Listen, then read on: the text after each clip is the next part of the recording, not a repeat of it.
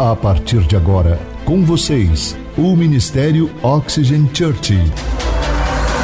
Prepare o seu coração como uma boa terra para receber uma palavra do céu, inspirada e ungida pelo Espírito Santo.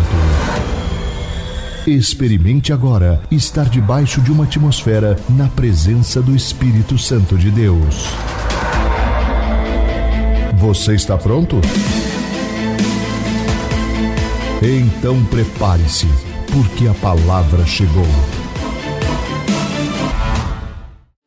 Nós estamos em uma série de mensagens chamada Desperta. Olha para a pessoa que está do seu lado. Você não vai dar um tapa nela porque você não pode tocar na pessoa que está do lado, mas você vai falar assim: Desperta. A ideia dessa série nós fizemos uma, uma nós separamos ela por temporadas. Porque foi provado cientificamente que para melhor aprendizado, o conteúdo ele deve ser repartido por etapas. E isso leva a uma rápida absorção do conhecimento e melhor para se praticar. Por isso que nós procuramos as nossas séries de mensagens agora separar elas por blocos, por temporadas e cada domingo um capítulo. Ainda mais vocês que gostam de seriado e tá fantástico. Então maratona essa série né? Oxygen Flix. Nada, né? Sim. Mas o que eu quero dizer para vocês é que nessa primeira temporada do, da série Desperta, nós trabalhamos identidade e destino. Qual é a nossa identidade como filhos de Deus e qual é o nosso destino? Nós precisamos mudar a nossa mentalidade como filhos de Deus. Porque se eu perguntasse, como às vezes eu sempre faço, quem é que é filho de Deus, todo mundo levantaria as mãos. E a próxima pergunta sempre é: por que, que você não se comporta como filho? Logo, por que, que você não tem resultados de filho? Então, muito provavelmente porque você não está se comportando como filho. Então nós precisamos entender essa mentalidade que é complexa, é quase filosófica e espiritual. Então o que eu sugiro que você faça? Vá até as nossas plataformas do Spotify ou do iTunes ou essas plataformas de podcast estão lá. Busque por Oxygen Church, está lá a nossa série de mensagens. Você pode acompanhar o áudio e ter acesso às nossas ministrações anteriores para você entender, ok? Então nessa série nós agora falamos sobre algo revelador da identidade de filhos. E há duas semanas atrás, há três semanas atrás, nós começamos uma nova temporada. E a nova temporada dentro da Desperta é o segredo de Jesus. E nós começamos falando que um dos segredos da vida de Jesus era a vida de conexão dele com o Pai, era a vida dele de oração profunda. E nós entendemos, olhando para a vida de Jesus como referência, como exemplo, que se nós não oramos, se nós não temos o hábito como cristão de ter o nosso devocional, e aqui não é muitas horas de oração, é ter o hábito de se encontrar com Deus, ter uma vida de oração, nós estamos tendo uma deficiência na nossa vida espiritual. Logo, nós não teremos resultados que nós queremos na nossa vida. E na semana passada o pastor Costa Neto disse que o próximo segredo da vida de Jesus era servir pessoas.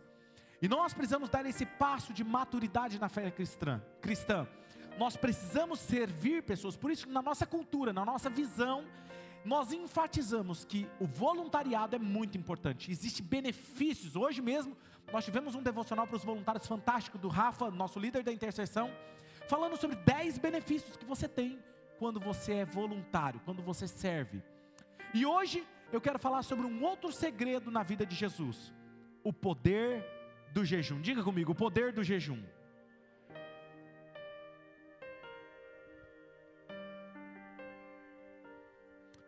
Quero ler um texto com vocês, que está no Evangelho de Marcos. Por falar em Marcos, vou perguntar sobre João.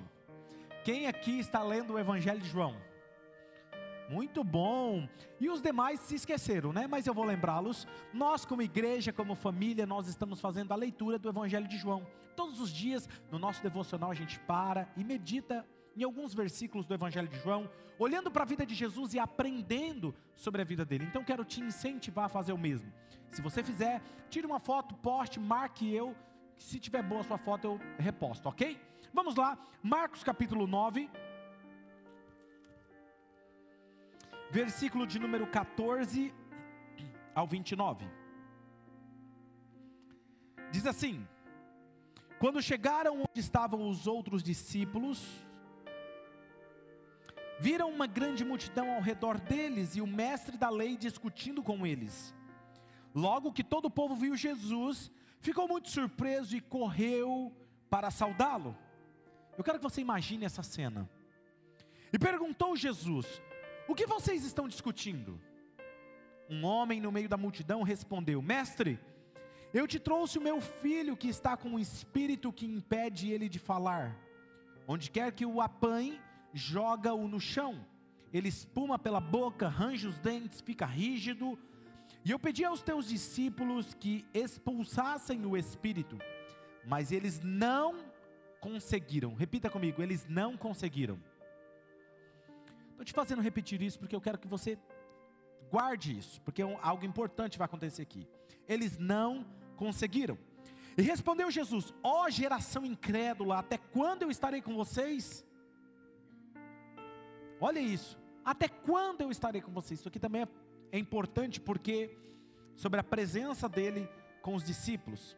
Nós vamos falar sobre isso hoje.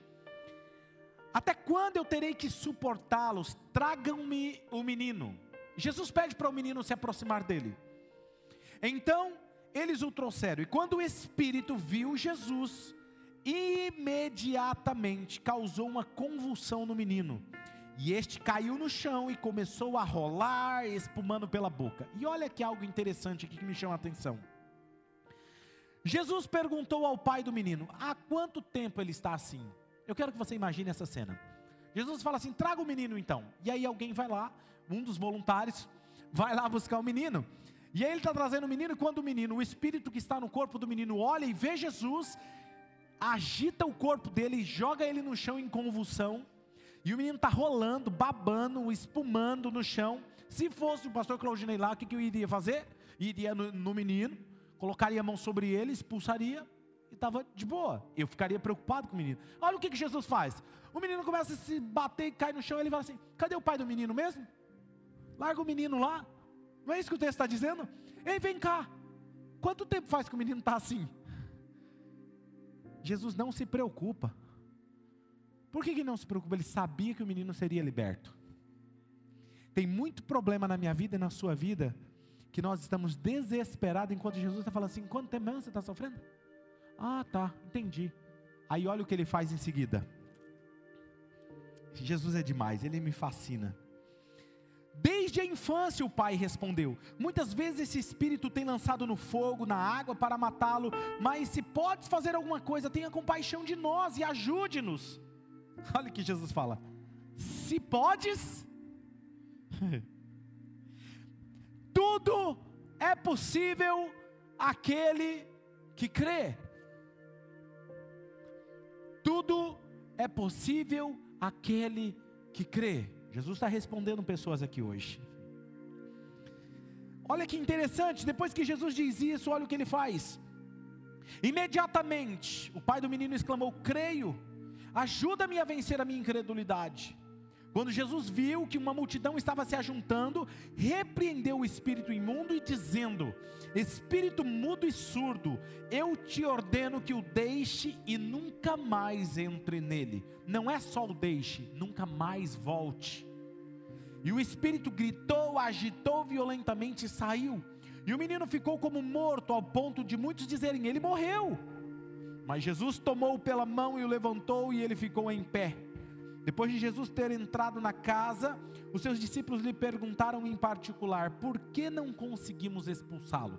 Dá a impressão que depois que Jesus expulsou, libertou o menino, levantou ele, entregou para o pai, Jesus entra para casa e de repente um dos discípulos pega Jesus pela camiseta assim. O que, que foi? Conta aqui só para nós. Por que, que nós não conseguimos expulsá-lo? Em outras palavras, qual é o segredo? E olha o que Jesus responde. 29, e ele respondeu. Vamos ler juntos essa parte da resposta de Jesus? Um, dois, três. Essa espécie.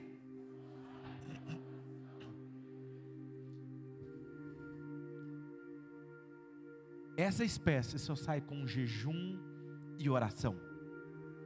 Quero contar uma rápida história para vocês. Eu posso falar para vocês sobre jejum.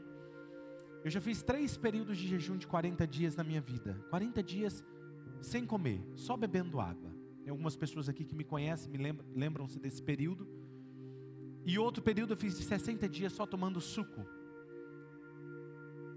Então eu posso falar com propriedade para você o que é uma vida de jejum.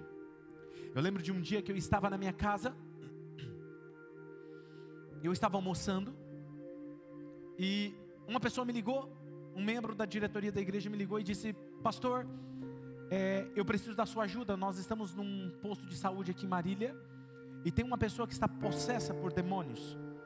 E nós estamos aqui, tá o resgate, tá os bombeiros, ninguém consegue segurar. Tá eu, tá um, o pessoal da intercessão que nós estamos expulsando, mas não sai. Rapaz, senhor vem aqui. O que, que eu fiz? Fiquei muito bravo. Falei, cara, tanta hora para o diabo me incomodar, ele vai me incomodar na hora do meu almoço. Pensa numa revolta. Peguei o carro, saí bravo.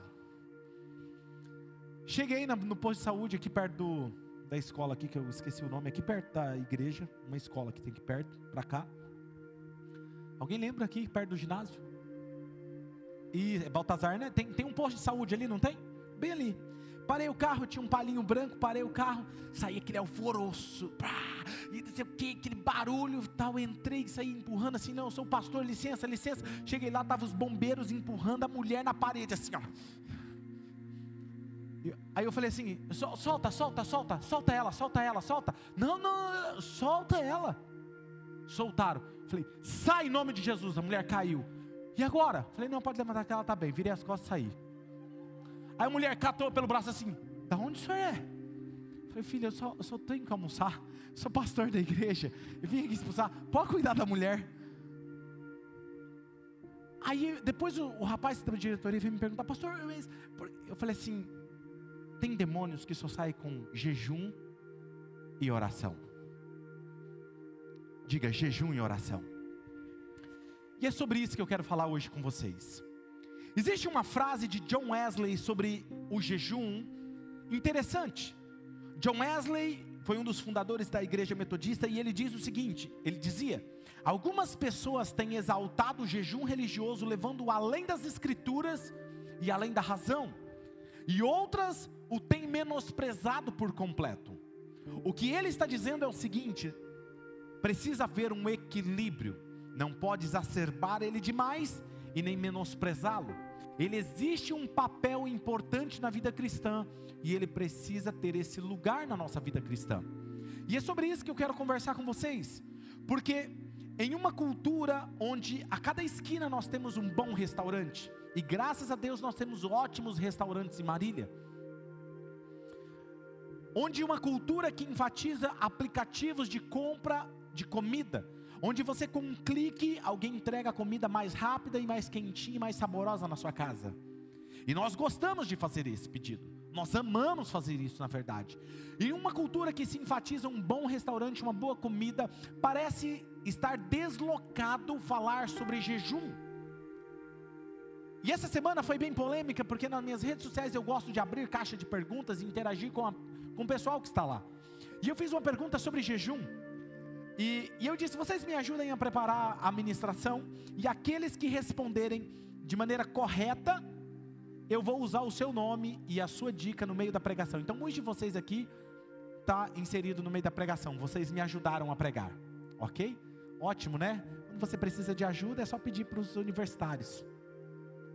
Então, vai ter alguns momentos que eu vou citar alguns nomes de pessoas que umas estão aqui, outras vieram de manhã, outras estão na internet, me ajudaram a ministrar a palavra de hoje.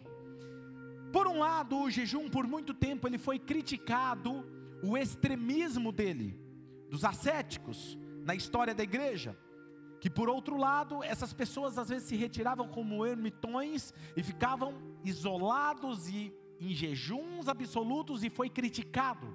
Outros, por outro lado, criticavam que o jejum causava mal à saúde, não era bom se fazer o jejum. E por causa disso, muitos foram ignorando essa prática no dia a dia. Mas eu tenho que dizer para vocês que Moisés da Bíblia, Davi, o rei Davi, Elias, Esther, Daniel, Ana, Paulo, Jesus Cristo como o Filho de Deus encarnado, muitos dos grandes cristãos, através da história da igreja, jejuaram e deram testemunhos do jejum. Por exemplo, sobre o valor dele, Martinho Lutero, João Calvino, John Knox, John Wesley, Jonathan Edwards, David Brenner, Charles Finney e tantos outros. Mas o jejum, eu descobri estudando sobre o jejum que ele não é apenas uma disciplina exclusiva cristã. Nós temos em todas as outras grandes religiões do mundo reconhecem o seu mérito. Por exemplo, Zoroastro praticava o jejum, como fizeram Confúcio, Yogis da Índia, Platão, Sócrates, Aristóteles jejuavam. Vocês sabiam disso? E outros, por exemplo, como considerado como pai da medicina moderna, o Hipócrates, eles enfatizavam o uso do jejum, a prática do jejum. E eu achei isso super interessante. Sabe, a disciplina espiritual do jejum, ela foi ensinada às vezes de forma errada para mim, para você. E por ter ensinado de forma errada, não praticamos, ou quando praticamos, praticamos de forma errada. Então cabe a nós fazer uma pergunta: qual é a importância do jejum? Como fazer ele de forma correta? Quais são os benefícios do jejum? E eu quero compartilhar com vocês o que eu descobri sobre o jejum. Eu quero começar respondendo uma pergunta: o que é o jejum? E para responder isso, eu quero começar dizendo o que, que o jejum não é. O que, que o jejum não é? O jejum não é passar fome. Algumas pessoas acham que o jejum é passar fome. O jejum não é passar fome. O jejum não é uma forma de chamar a atenção de Deus. O jejum não é uma fórmula mágica para alcançar um benefício, uma bênção de Deus. O jejum não é para mudar Deus. Não, olha, eu quero fazer esse jejum para mudar essa decisão de Deus. Não, o jejum não muda Deus. O jejum não é para mostrar para as pessoas que você é mais espiritual do que elas.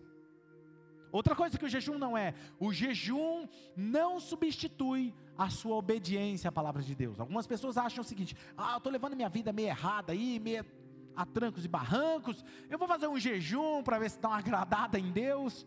Obviamente a pessoa não fala isso, mas inconsciente é isso que ela está pensando. Deixa eu falar algo para você: o jejum não substitui a sua obediência à palavra de Deus.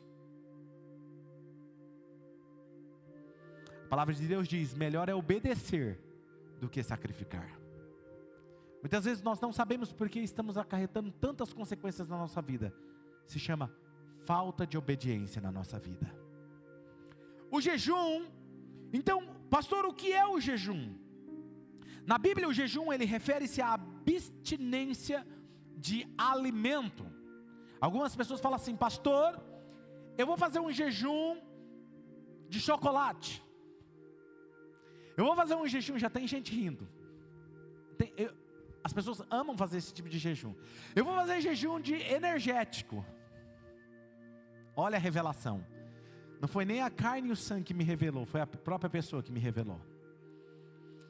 Eu vou fazer jejum, pastor, de, de pão, porque eu amo pão. Não, isso é dieta. Faz sentido? As pessoas, ah, elas confundem jejum com dieta. Aí a pessoa fala: Não, pastor, mas tem, pra, tem é bíblico isso. Daniel fez jejum dos manjares do rei. Quem disse que era jejum? Quem aqui já ouviu falar do jejum de Daniel? Levanta a mão, seja sincero. Muito bom. E se eu falar para você que não era jejum? Era uma prática da vida de Daniel, era uma dieta dele. Eu não vou comer esses manjares. Se você estudar um estilo de vida de Daniel, não era apenas um jejum. Agora veja, por que, eu estou dizendo isso? Porque jejum é a abstinência de um alimento. Aí a pessoa vai falar, mas chocolate é um alimento. Você sabe qual é o problema disso? O problema é que a pessoa faz o seguinte: vocês vão rir essa, mas é boa. Ela faz jejum 30 dias sem chocolate, um ano sem comer chocolate. Aí o que ela faz depois de um ano? Ela compra uma barra de 10 quilos de chocolate. O que, que adiantou? Não, pastor, eu vou ficar 30 dias sem tomar energético. Ótimo, meu filho, isso é fantástico. Aí depois de 30 dias ele compra um fardo e toma 7 no dia. Aí ninguém suporta ele falando mais que a boca. Ele está me ouvindo aqui, por isso que eu estou falando isso. É que, olha aí, ó, fala pastor, não é nem fala Deus, é fala pastor mesmo, é isso mesmo. Não, entenda o que eu estou querendo dizer. Aí não, eu não vou, pastor, eu estou aqui, ó, seis meses sem comer massa, sem comer glúten. Não, isso é dieta. Não, pastor, é jejum. Então tá bom, filho, vai lá, seis meses. Depois de seis meses, o que ele faz? Tuxa, pão e pizza. Quem está me entendendo? O jejum não é uma dieta. O jejum é uma prática espiritual e ela também não é uma greve de fome. Porque greve de fome tem a ver com alcançar é, poder político ou chamar a atenção da mídia. Que você vê isso na internet. Não, não, não, isso não é jejum, isso não é jejum. Jejum é uma disciplina espiritual com finalidade espiritual. E na Bíblia, os meios normais de jejuar envolviam a abstinência de qualquer alimento, sólido ou líquido, não água. Como assim, pastor? Existe o jejum parcial, que é o que é o jejum parcial? É o jejum onde você tira um alimento, uma refeição, ou por exemplo, você tira a refeição, um almoço, tira o café da manhã, tira o café da tarde, tira a janta. Então você vai fazer um jejum até a noite. Ele é parcial, por quê? Porque você não está tirando a água. O que é jejum absoluto? Você tira a refeição, tira todo tipo de bebida e tira a água também. Mas esse tipo de jejum absoluto, você pode até fazer ele até três dias. Passando disso, começa a prejudicar a sua saúde. E se você tem a intenção de fazer isso, é bom você consultar um médico. Nós temos médicos aqui me ouvindo, senão eles vão ficar bravos comigo. Procure um médico, se você pode, faça uns exames, dê uma olhada.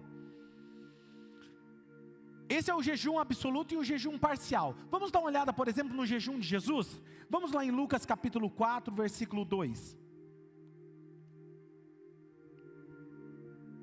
Ox Café, como sempre, espetacular. Que café delicioso. Vamos dar uma olhada nesse texto aqui. Jesus ele fez um jejum de quantos dias? 40 dias. Olha o que o texto diz onde durante 40 dias ele foi tentado pelo diabo. O que aconteceu? Ele não comeu nada durante esses dias. E ao fim deles ele teve o quê? Jesus está no deserto, jejuando. Você acha que se ele tivesse sem água durante 40 dias ele ia ter fome? Ele ia ter sede. Quando o diabo fosse tentar ele, o que, que o diabo iria oferecer para ele no deserto? Um pão ou um copo de água fresca? Faz sentido? E o que, que o diabo tentou ele? Com pão. Transforma essas pedras em pães. Ele não ofereceu transforma em água. Porque Jesus provavelmente estava bebendo água. Está comigo? Não é fantástico isso olhar para a Bíblia, observando esses detalhes? Então Jesus, ele provavelmente fez um jejum de comida, não de água, não absoluto. Interessante isso. Então, quando você olha para esse texto, você percebe que ele não comeu, mas ele bebeu água. Como disse a pastora Vanessa e a Tayla, em minhas redes sociais, o jejum nos conecta com Deus e ele gera comunhão com Ele. O jejum ele tem uma finalidade totalmente espiritual. E você vai aprender mais sobre isso. Tem algumas passagens, por exemplo, que mostra a rainha Esther e Paulo fazendo um jejum absoluto, mas ele não deve passar de três dias. Não deve passar de três dias. Dois, o jejum é um mandamento, pastor? Essa pergunta muitas vezes fazem para nós pastores. O jejum ele é um mandamento? Embora tenha sido uma pergunta que nós escutamos muito, a Bíblia não deixa claro que é um mandamento, mas ela deixa claro que é uma prática comum na vida do cristão. Você não vai encontrar dizendo assim, ó, vocês de, devem jejuar, mas você vai perceber nos, na, nos evangelhos algo que é esperado na vida do cristão, a prática do jejum. Vamos dar uma olhada, por exemplo, em Mateus capítulo 6, versículo 17, perdão, versículo, capítulo 6, versículo 16 e 17.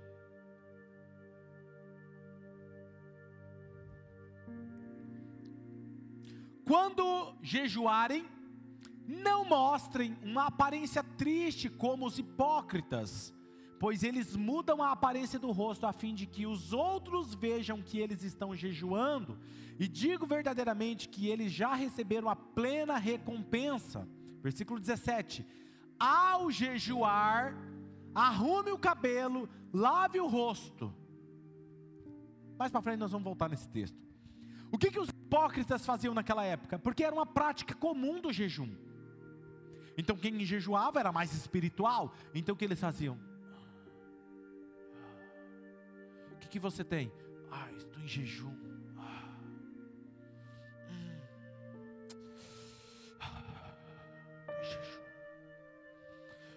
Filho, você pode falar, não, posso.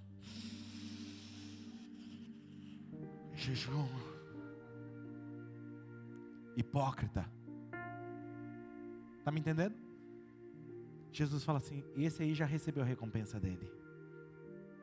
Jesus está falando o seguinte, em outras palavras, filho, por que, que eu. Não está na Bíblia isso. Deixa eu falar a minha interpretação oxigiana disso. Filho, por que, que você está com esse bafo? Por que, que você não colocou um house nessa boca? Pelo amor de Deus. Eu não escovei o dente hoje, eu estou em jejum. Jesus, em outras palavras, oxigeniana, ele está falando assim: filho, lava o cabelo, toma um banho, escova esses dentes, pelo amor de Deus.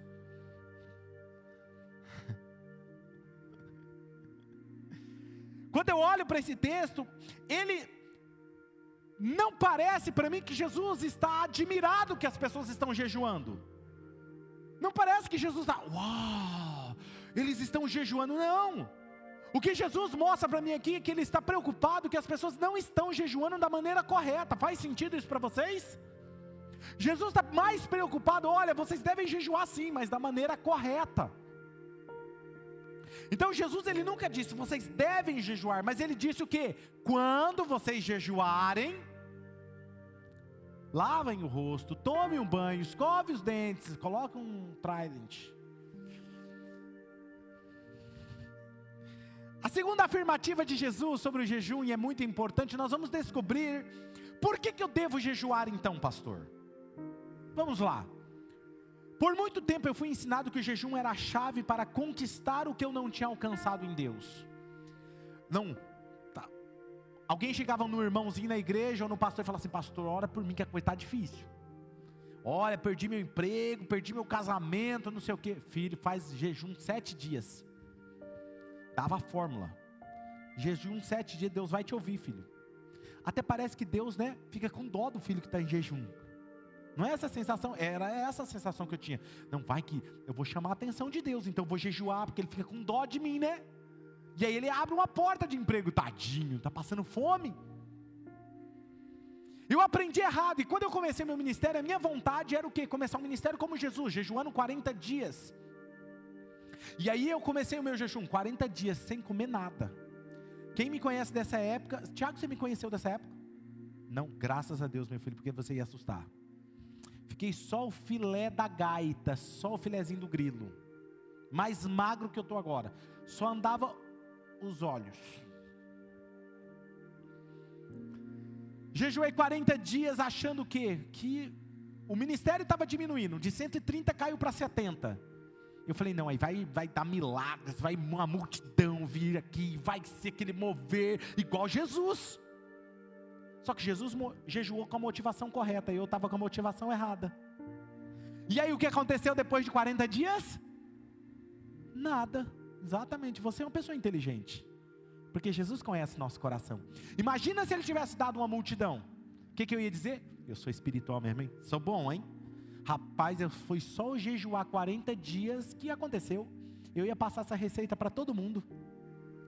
Mas o que você recebe de Deus não é pelo que você faz, é por aquilo que Ele fez. É sempre o favor dele, não por aquilo que nós podemos fazer. Isso não é incrível? E aí eu falei, não, eu acho que eu jejuei errado. No outro semestre eu falei assim, vou fazer mais um jejum de 40 dias. Eu já estava querendo ser melhor que Jesus, né?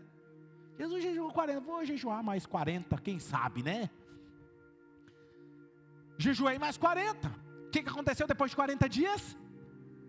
Olha só, mas vocês são. Está tendo revelação aqui hoje. Nada. Aí eu falei assim: já sei, vou fazer pela três vezes, talvez em nome do Pai, do Filho e do Espírito Santo, talvez funcione. No outro ano eu fiz mais 40. Já estava sendo conhecido como o pastor que jejuava. O que, que aconteceu? Nada. Tinha 90 jovens na minha frente. Um dia eu estava orando. E o dia que eu ia pregar, eu jejuava, Vini. Você jejua também para pregar? Achei que já estava já desenrolando o manto aqui. Tem gente que fala, não, hoje eu vou ministrar, hoje eu tenho que jejuar. O que está acontecendo, filho? Eu estou em jejum o dia inteiro para pregar. É que hoje tem que estar santo. E nos outros dias não. Faz sentido isso? Não, ele só ora e jejua no dia que ele vai pregar. E eu estava desse jeito. O dia que eu ia pregar, eu jejuava e orava muito. Aí eu estava lá orando, aí Deus falou assim: filho, filho, filho, para, está fazendo tudo errado. Eu ouvi Jesus falando comigo. Aí eu levantei, e eu lembro como se fosse tinha 90 jovens diante de mim, tinha duas moças entrando na igreja, e ele falou assim: por que, que você jejua? Eu falei, porque eu quero unção, quero poder sobre a minha vida, eu quero ver milagres acontecendo. Ele falou, está errado. Ele falou, por que, que você ora? Eu falei, porque eu quero ver multidões entrando por aquela porta. Ele falou: está errado. Eu falei: então me ensina, porque eu estou fazendo tudo errado. Então, escute isso. Ele falou: você deve jejuar para mortificar a sua carne e te deixar mais sensível à minha presença. Você deve orar para ter relacionamento comigo, e o fato de você andar comigo, os milagres acontecerão, o poder virá e as pessoas te acompanharão, não por causa de você, porque você anda comigo. Está cheio de gente procurando receita para fazer o ministério acontecer. Está cheio de gente me perguntando nas redes sociais, pastor, o que eu faço para ter uma igreja que cresce de forma rápida? Em três anos você saiu de onde você saiu e está vivendo o que você está vivendo. É, ah, tem que pintar de preto, tem que colocar luz, tem que colocar LED, tem que colocar placa. Começaram a copiar a gente, pintar a igreja de preto, colocar placa. Não, o segredo não é esse. O segredo é andar com Ele. Quando você anda com Ele, as coisas acontecem de forma espontânea, não é por sua causa, é por causa dEle.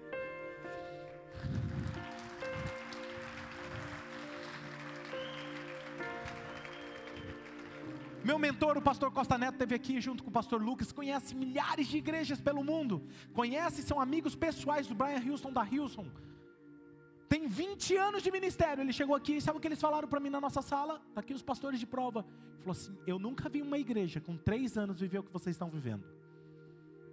Em três anos conquistar o que vocês estão conquistando. Se nós, com três anos, tivéssemos o que vocês têm hoje, nós estaríamos muito mais longe hoje. Na hora eu falei: Yes, estamos no caminho certo. Sabe, quando eu entendi isso, você vai entender, por exemplo, que o Jaziel, pessoa nas redes sociais, e a Paula Cotrim me respondeu dizendo: o jejum, pastor, tem a habilidade de mortificar a carne e fortalecer o espírito. Mateus capítulo 9, versículo 14 e 15, olha o que o texto diz: Então os discípulos de João se aproximaram de Jesus, vieram e perguntaram a ele: Por que, que nós e os fariseus jejuamos, mas os teus discípulos não? E Jesus respondeu: Como eles podem, como podem os convidados do noivo ficar de luto enquanto o noivo está com eles? Grave isso, enquanto o noivo está com eles. Virão dias quando o noivo lhe será tirado, então eles jejuarão. Perceba que Jesus está enfatizando: quando o noivo está presente, você não jejua, mas quando o noivo está ausente, você jejua. É isso que ele está falando aqui, e para mim ele está dizendo: o jejum aproxima o noivo. O jejum nos torna sensível ao noivo. E é isso que ele está ensinando aqui. Então, o jejum nessa passagem, embora Jesus não dê uma ordem, e esta talvez é a mais importante declaração do Novo Testamento sobre os cristãos, se eles devem jejuar ou não hoje, mas é esperado que todo cristão tenha a prática do jejum, mas da forma correta. Eu e você devemos jejuar quando nós precisamos ouvir a direção de Deus quando nós precisamos de uma orientação, quando nós precisamos ouvir claramente a voz de Deus, então você faz a prática do jejum para que você fique sensível à sua presença e à sua voz. Quando nós estávamos para começar a Oxygen, para escrever a visão da Oxygen, eu jejuei. Para te deixar sensível à voz dele. Vou te contar uma história que talvez você não saiba. Quando eu estava me formando para ser pastor, estava na faculdade em Dourados. Eu me perdi no meu propósito, eu estava mais preocupado em estudar, me tornar um grande professor de teologia não orava mais, não fazia mais minhas práticas espirituais que eu sempre fiz, e por cargas d'água as coisas dificultaram financeiramente para nós, e começamos a passar necessidades. Eu recebia a mesma quantia que eu recebia todo mês, mas naquele mês simplesmente deu tudo errado, e eu fui fazer almoço porque naquela época minha esposa trabalhava na parte da manhã, e eu cuidava da Radassa na parte da manhã. A Radassa era bebezinha, eu não me recordo agora quantos anos ela tinha, mas eu ia fazer o almoço e quando eu abri o armário, só tinha arroz, água e sal, não tinha nem óleo, não tinha mistura, não tinha ovo, não tinha nada. E como nós morávamos uma casa, uma do lado da outra, dos seminaristas, horário de almoço era aquela beleza, né?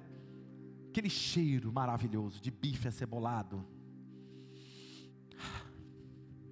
E aí, uma hora dessa, né, falando de bife acebolado, já já não tem problema, filho, você pode ir no restaurante ali, aproveita que você vai jejuar durante a semana, já paga por mão também.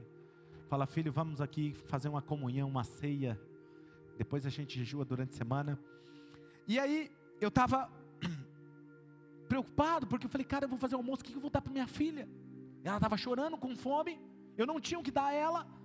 E eu lembro que nós tínhamos um campo de futebol atrás das casas e eu fui para lá orar. E cheguei lá e comecei a orar e falar, Deus, o que está acontecendo? Deus, eu que te pergunto o que está acontecendo. E ele falou assim: Jejue três dias e eu vou voltar a falar com você. Aprenda uma coisa: obediência imediata traz resultados imediatos. Vamos repetir isso? Obediência imediata traz resultados imediatos.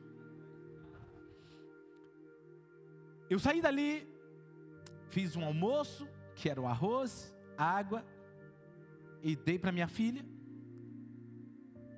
e fiz um jejum, três dias. Esse foi absoluto. Sem água, sem comida. No final dos três dias, eu estava, eram umas 11 horas da noite, eu já tinha saído da faculdade, sentei, coloquei uma música. E como muito tempo eu não senti a presença dele, foi como se ele descesse sobre mim. Lágrima correu quente no rosto e eu falei: Deus, que saudade eu estava disso. E ele falou: Filho, nunca mais perca a essência para que eu te chamei. Ele falou assim: amanhã você terá 322 reais na sua conta. Você vai no mercado, faz a compra do que você precisa e nunca mais perca a essência. No outro dia, eu curioso, não tinha de onde vinha esse dinheiro, porque nós recebíamos num valor fixo em determinada data do mês. Quando eu liguei no banco tinha 322 reais. Não tinha 322,50, nem tinha 320. Tinha exatamente 322. O que mudou foi o jejum que fez o dinheiro vir? Não. O jejum me deixou sensível à presença e à voz dele. E quando eu obedeci, os resultados vieram. Porque não é o que eu faço, é o que ele faz quando está comigo. Pare de lutar, pare de tentar gerar resultados. Traga ele para o seu barco, os resultados vêm junto com ele. Quem está me entendendo? Sabe, como disse a doutora Gisele, que está aqui me assistindo hoje, e a minha amiga Ticiane nas redes sociais, o jejum me aproxima mais de Deus e me deixa sensível ao Espírito Santo. E eu tenho comunhão com Ele, como disse a Raíza, a esposa do João Pedro, e a Alessandra. Elas me falaram isso e eu acredito nisso. Pastor, então qual é os benefícios do jejum? O jejum só me deixa sensível à presença de Deus? Não, tem um objetivo para isso. Perceba que algo importante aqui acontece. Nunca foi tão importante a prática do jejum nas nossas vidas, nessa época. As nossas agendas andam cheias, nossos ativismos têm nos isolados do benefício do jejum, que acelera os resultados de transformação na nossa vida. Como o pastor Tiago Peitil me respondeu nas redes sociais dizendo: o jejum serve para me tornar parecido com Jesus. E a Jéssica Moura disse: a sensibilidade à voz de Deus, encontramos ela no jejum. Quando Jesus começou a explicar sobre o jejum, a importância de jejuar, quando a presença do noivo está distante, Olha o que ele diz em Mateus 9, 16, 17: Ninguém põe remendo de pano novo em roupa velha, pois o remendo forçará a roupa, tornando pior o rasgo. Nem se põe vinho novo em vasilha de couro velha, se o fizer, a vasilha arrebentará, o vinho se derramará e a vasilha se estragará. O contrário, põe-se vinho novo em vasilha de couro nova e ambos se conservam. O que ele está dizendo aqui? Perceba que Jesus não está dizendo, não se coloca algo novo sobre algo velho. Roupa tem a ver com imagem. Não se coloca um remendo novo sobre algo que está velho. Você precisa tirar o que é velho para colocar o que é novo. Se você quer viver algo novo, você precisa abrir mão do velho para que algo novo seja gerado.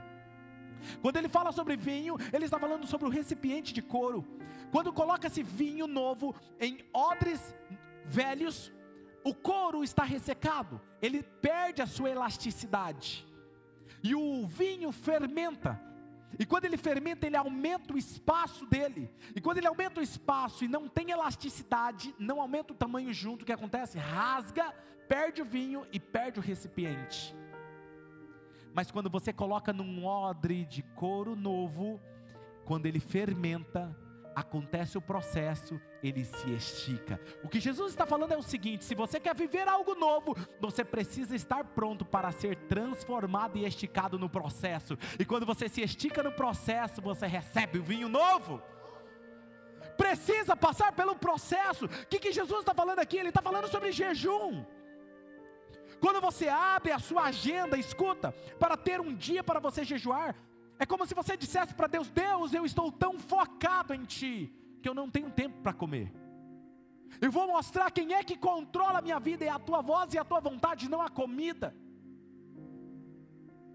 O jejum, olha o que ele me disse essa semana: o jejum é a sutil arte da submissão à vontade de Deus, que de forma sutil me faz experimentar em minha vida a transformação. Como disse a, pastora Vanessa Peitil e a Tamara de Ocalçu e a Júlia Braga, o jejum revela os nossos erros, ou como disse também o Rafa Marques, o jejum é a desintoxicação da alma.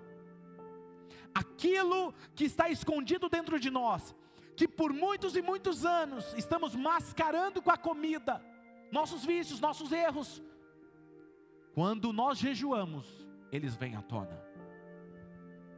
O jejum ele tem a capacidade, escuta, de limpar o porão das nossas vidas. Mas antes de haver a limpeza, nós precisamos ter coragem de olhar debaixo dos móveis velhos da nossa vida, o que está debaixo do tapete. Não há limpeza sem antes você ver o quanto você está sujo. Como eu disse, jejuamos, e essa disciplina ela revela coisas que nos controlam que nos dominam. E esse é o maior benefício que quando eu não jejuo, é como se eu, como cristão, não jejuasse, é como se eu morasse na minha casa e não quisesse fazer limpeza dela. E depois reclamamos porque não somos transformados, porque não nos tornamos parecidos com Jesus, porque não tem algo que expõe. Algumas pessoas me responderam, pastor, eu não sei nem o que é jejum. Outras, pastor, a última vez que eu jejuei faz mais de seis meses, faz mais de um ano. É como se você morasse na sua casa um ano sem faxina. E depois querer ser transformado. 2 Coríntios capítulo 3, versículo 18 diz: Em todos nós, com a face descoberta, contemplamos a glória do Senhor segundo a sua imagem, estamos sendo transformados com glória cada vez maior, a qual vem do Senhor, que é o Espírito. Como disse a Giovana Pinheiro em minhas redes sociais, no jejum, vemos quem realmente nós somos, pois deixamos a nossa carne de lado e somos transformados pelo poder do Evangelho, poder do Evangelho. Cobrimos com alimento e outras coisas boas aquilo que nos domina. Mas o jejum traz à tona. Se o orgulho nos controla, imediatamente quando começamos o jejum, ele vem à tona. E algumas pessoas vão falar assim: não, a ira, a amargura, ciúmes, discórdia, medo, se estiverem dentro de nós, eles virão à tona durante o jejum. A princípio, nós vamos racionalizar dizendo: não, eu estou irritado porque eu estou sem comida. mas depois você vai descobrir que o espírito da ira estava dentro de você. Não é só no jejum, é no trânsito, é numa discussão, ele vem à tona. Só podemos desfrutar dessa intimidade com Deus, como disse Paulo Tato, somente pelo jejum.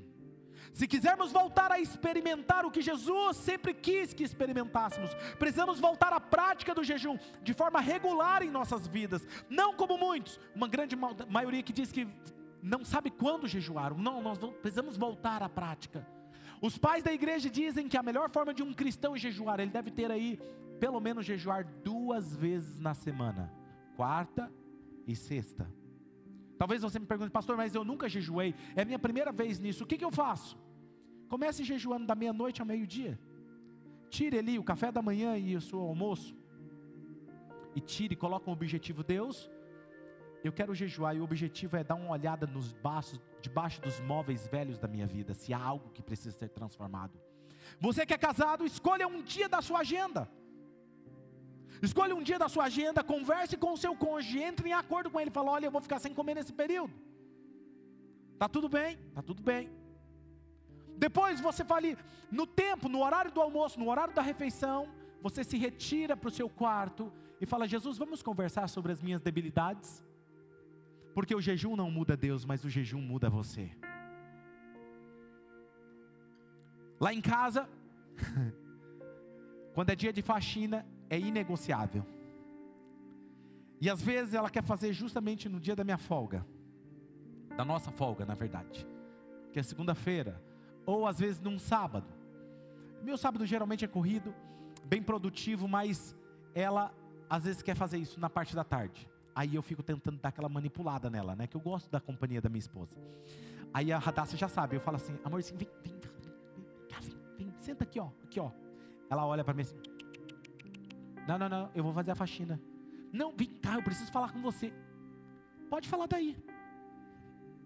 Ela é irredutível. Na nossa vida espiritual, nós também devemos ser irredutíveis. Não, eu vou fazer um jejum. Pode falar, não vai mudar meu foco. Quem está me entendendo? O meu desafio para vocês é: insira isso na sua vida a partir de hoje. Se você quer viver uma vida nova, é hora de você colocar essa disciplina na sua vida novamente. Feche os seus olhos.